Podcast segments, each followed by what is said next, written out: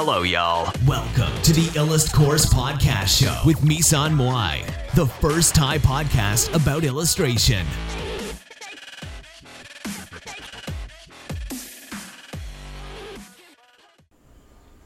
วันนี้เนี่ยขึ้นต้นด้วยหัวข้อที่น่าสนใจนะคะ ก็คือทำงานออกมาเท่าไหร่ก็ไม่โดนอาจจะไม่ใช่คุณไม่เก่งนะคะ ก็คือจริงๆเนี่ยหลาย ๆ คนก็อาจจะสงสัยนะคะ ว่าเฮ้ยเรา ไม่เก่งหรือเปล่าวะทำไมทำงานออกมาทีไรเนี่ย ไม่เอ๊ะไม่เห็นโดนคนเลย ไม่เห็นมีใครมาชอบงานเราเลยอะไรอย่างเงี้ยนะคะ จริงๆแล้วเนี่ยมันอาจจะแบบไม่ได้คุณไม่เก่งนะคะ แต่ว่าคุณอาจจะอยู่ผิดที่นะคะ วิธีการนำเสนอของคุณเนี่ยมันอาจจะยังไม่โดนคนทั่วไปนะคะ แล้วก็รูปสวยๆบนอินเทอร์เน็ตมันบนโลกอินเทอร์เน็ตเนี่ยมันเยอะนะคะ คนเก่งๆเนี่ยมันเยอะนะคะ คนรับข้อมูลเยอะคุณจะแตกต่างจาก คนอื่นยังไงนะคะทำวิดีโอไหมแอนิเมชันหรือเปล่า หรือมีการนำเสนอแบบอื่นๆไหมนะคะ ต่อมาคือคุณอาจจะหมกมุ่นกับชื่อเสียงเกินไปนะคะ มันต้องสนุกก่อนอย่างอื่นถึงจะตามมาค่ะ แล้วก็เราเนี่ยช่วงนี้ก็ไปเล่น TikTok นะคะ ก็คือเหมือนกับไปใช้โซเชียลที่ TikTok เพราะว่าคือมันเป็น format วิดีโอเป็น format ใหม่ ซึ่งเป็น format ที่เป็นวิดีโอสั้นนะคะ ซึ่งมันก็ อัดได้ประมาณ 15 วิ แต่ว่าพอดีเราได้รับการติดต่อให้เป็นครีเอเตอร์ของเขานะคะก็คือ เราก็เลยอัดได้ 1 นาทีนะคะ ทีนี้เนี่ยเราเชื่อว่า TikTok น่าจะมีแผนในการให้คนทั่วธรรมดาคนธรรมดาทั่วไปอัดได้ 1 นาทีเหมือนกัน แต่เขาอาจจะยังทดสอบกับกลุ่มทดสอบอยู่นะคะ เชื่อว่าอย่างนั้นนะคะ ทีนี้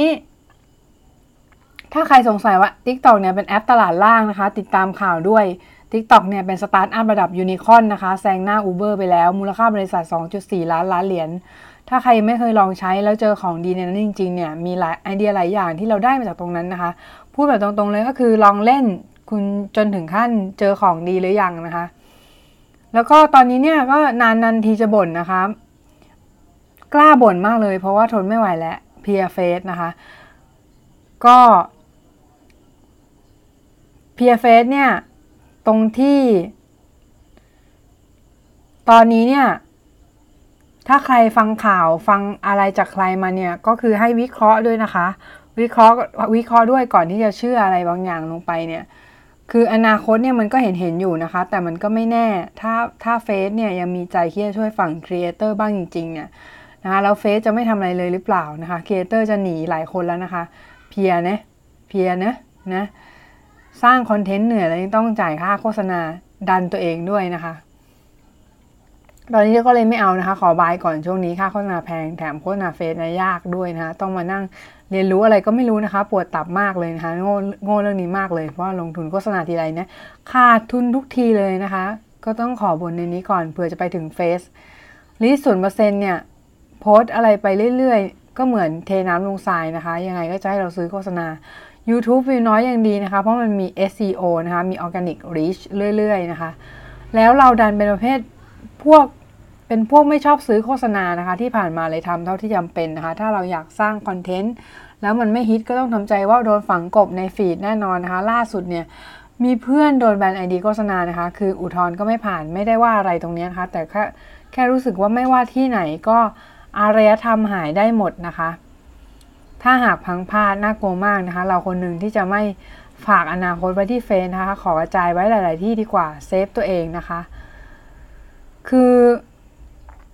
ที่ได้รับเลือกเป็น TikTok Creator เนี่ย หรือว่า Influencer เนี่ย ก็คือไม่มีอะไรนะคะ วาดวาดเป็นแต่รูปนะคะ เต้นก็ไม่ค่อยจะเก่งนั้นเลยลบคลิปเต้นออกไปแล้วนะคะ โฟกัสที่รูปวาดมาตลอด ทดลองอะไรแปลก ๆ ทุกวันมันสนุกก็เลยทำมาเรื่อย ๆ นะคะ จนจู่ ๆ ก็ถูกเลือก แล้วก็เมื่อก่อนเนี่ย เราก็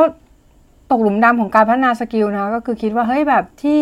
คนไม่สนใจงานเราเราแบบไม่เป็นที่นิยมแล้วอะไรเงี้ยเพราะว่าเราเก่งไม่พออะไรประมาณนี้นะคะ คิดว่าเก่งขึ้นงานดีขึ้นแล้วทุกอย่างจะดีขึ้น แต่ที่จริงมันไม่ใช่เลยนะคะ มันคือความสุขในงานที่เราทำต่างหาก ที่จะทำให้ทุกอย่างดีขึ้นนะคะ อย่าคิดว่าทักษะมันคือยารักษาทุกอย่างทักษะเนี่ยมันไม่ได้มันไม่ใช่เมจิกทริคนะคะมันไม่สามารถ แก้ไขได้ทุกอย่างก็คือทุกอย่างของชีวิตเนี่ย ฝึกให้ตายไปยังไงเนี่ยทำวิธีเดิมๆไปมันก็ไม่ได้ผลนะคะ พยายามหาวิธีใหม่ๆ ที่คนอื่นยังไม่ค่อยได้ลองดีกว่า หมายถึงการโปรโมทนะไม่ใช่วิธีฝึกนะ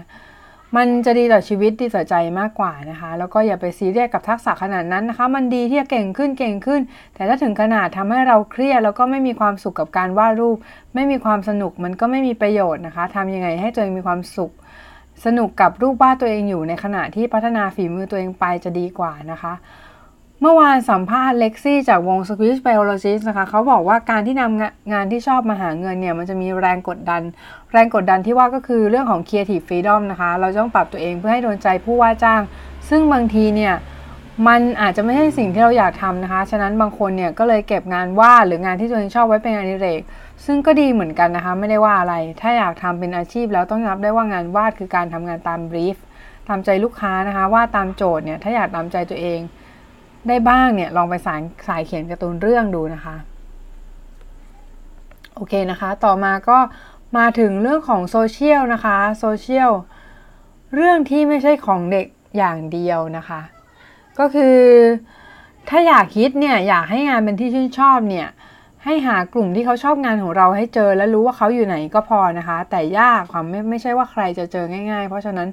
ลองมันทุกโซเชียลเลยนะคะ ลองทุกวิธีที่คิดได้แล้วเดี๋ยวก็รู้เองว่าวิธีไหนมันใช่ค่ะ ขยันขยันเข้านะคะ โพสต์เข้าไว้หลาย ๆ ที่นะคะ ดีกว่ามานั่งเดาเองว่า ลูกค้าอยู่ที่ไหนกันนะเขาอยู่ที่ไหนกันเนี่ยอะไรอย่างเงี้ยนะคะ ลองไปเลยนะคะ เดี๋ยวก็รู้ว่ากลุ่ม ที่ชอบงานเราอยู่ที่ไหน สิ่งที่สำคัญคือเข้าใจว่าโซเชียลนั้นๆเนี่ยว่าโซเชียลนั้นๆชอบอะไรนะคะ ชอบดูอะไรเราก็ทำนำทำสิ่งนั้นออกมานะคะ เป็นการตอบสนองคนในโซเชียลนั้นๆนะคะโอเค ทีนี้เนี่ยต่อมาก็คือหลายๆคนเนี่ยอาจจะแบบ bias ว่าอุ้ยโซเชียลนั้น เด็กเล่นโซเชียลนี้ไม่เหมาะกับโซเชียลนั้นไม่เหมาะกับการวาดรูป จริง ๆ แล้วเนี่ยเราไม่มีทางรู้เลยนะว่า มันเหมาะหรือไม่เหมาะนะคะ จนกว่าจะไปลองจริง ๆ แล้วอย่าไปดูถูกว่ามันเด็กมันไม่เหมาะมันอย่างเช่น TikTok อะไรพวกนี้เด็กเล่นกันอะไรอย่างเงี้ยนะคะเออเด็กเล่นแล้วไม่ดีหรอเด็กเล่นแล้วไงอะ่ะเด็กไม่ใช่กลุ่มเป้าหมายของเราหรอหรือว่าเราเลือกวัยตัวเราไม่ได้เป็นคนตัดสินกลุ่มลูกค้า แต่ตัวลูกค้าเนี่ยจะเป็นคนตัดสินเรานะคะ ที่สำคัญคือต้องลองไปก่อนค่ะอย่ามัวอิดออดอย่าคิดเยอะนะคะ ส่วนเรื่องรายได้เนี่ย มาทีหลังเลยนะคะ อย่าคิดเรื่องนี้แต่แรกไม่เช่นนั้นเราจะยึดติดอยู่กับกรอบเดิมๆที่ว่าจะต้องเป็น Facebook เท่านั้นจะต้องเป็น Twitter Instagram เท่านั้นนะคะ ลองเปิดใจให้กับโซเชียลอื่นๆดูนะคะ ลองไปในที่ที่ไม่เคยไปจับจองพื้นใครจับจองพื้นที่ได้ก่อน คนนั้นก็วินในโซเชียลนั้นไป ขึ้นอยู่ที่ความเร็วด้วยนะคะ แล้วก็ความขยันด้วยส่วนหนึ่งยิ่งขยันมากลงบ่อยๆ คนก็จะจำได้ไปเองนะคะ ถ้าคุณบอกว่าโซเชียลเป็นเรื่องของเด็กๆนะคะ ลองลบทบทวนดูใหม่นะคะ โซเชียลมันสำหรับทุกคนนะคะ อยู่ที่ว่าใครจะไปก่อน ยิ่งช้ายิ่งยากจริงๆนะคะ นาทีนี้เราพิสูจน์มาแล้วว่าช้าแล้วยากมากๆในหลายโซเชียล ใครช้านะคะ ลงมือช้ายึดติดกับกรอบเดิมๆว่าต้องดังในเฟซ ต้องดังในโลกออฟไลน์ ดังเฉพาะกลุ่มอะไรก็ตามเนี่ย รู้ตัวอีกทีจะไม่ทันนะคะ อย่าลืมว่าใครเร็วใครขยันคนนั้นก็วินไปแต่ทำว่าเราวินกันไปเพื่ออะไรสุดท้ายก็เพื่อจะสร้างรายได้ที่สามารถเลี้ยงตัวเองได้หลายๆคนอาจจะคิดว่าเฮ้ยพูดอย่างนี้เลยเหรอเออใช่พูดอย่างนี้เลยนะคะเราพูดตรงๆพูดเรื่องจริงไม่อ้อมค้อมนะคะเพราะว่าเราโตแล้ว แก่แล้วตอนนี้อายุสามหกแล้วนะคะเรารู้ว่าโลกนี้มันเป็นยังไงมามากพอและเบื่อหน่ายที่จะต้องพูดจาอ้อมค้อมนะคะเพราะฉะนั้นเราอยากให้ทุกคนอยู่ได้จริง ๆ เราจะไม่พูดจาอะไรที่มันอ้อมนะคะเพราะมันไม่เป็นประโยชน์ต่อทุกคนเลยค่ะ สำหรับวันนี้ก็เป็นพอดคาส์สั้น ๆนะคะ ขอให้ทุกคนโชคดีนะคะ แล้วก็อย่าลืมลงมือทำกันนะคะ สวัสดีค่ะพีช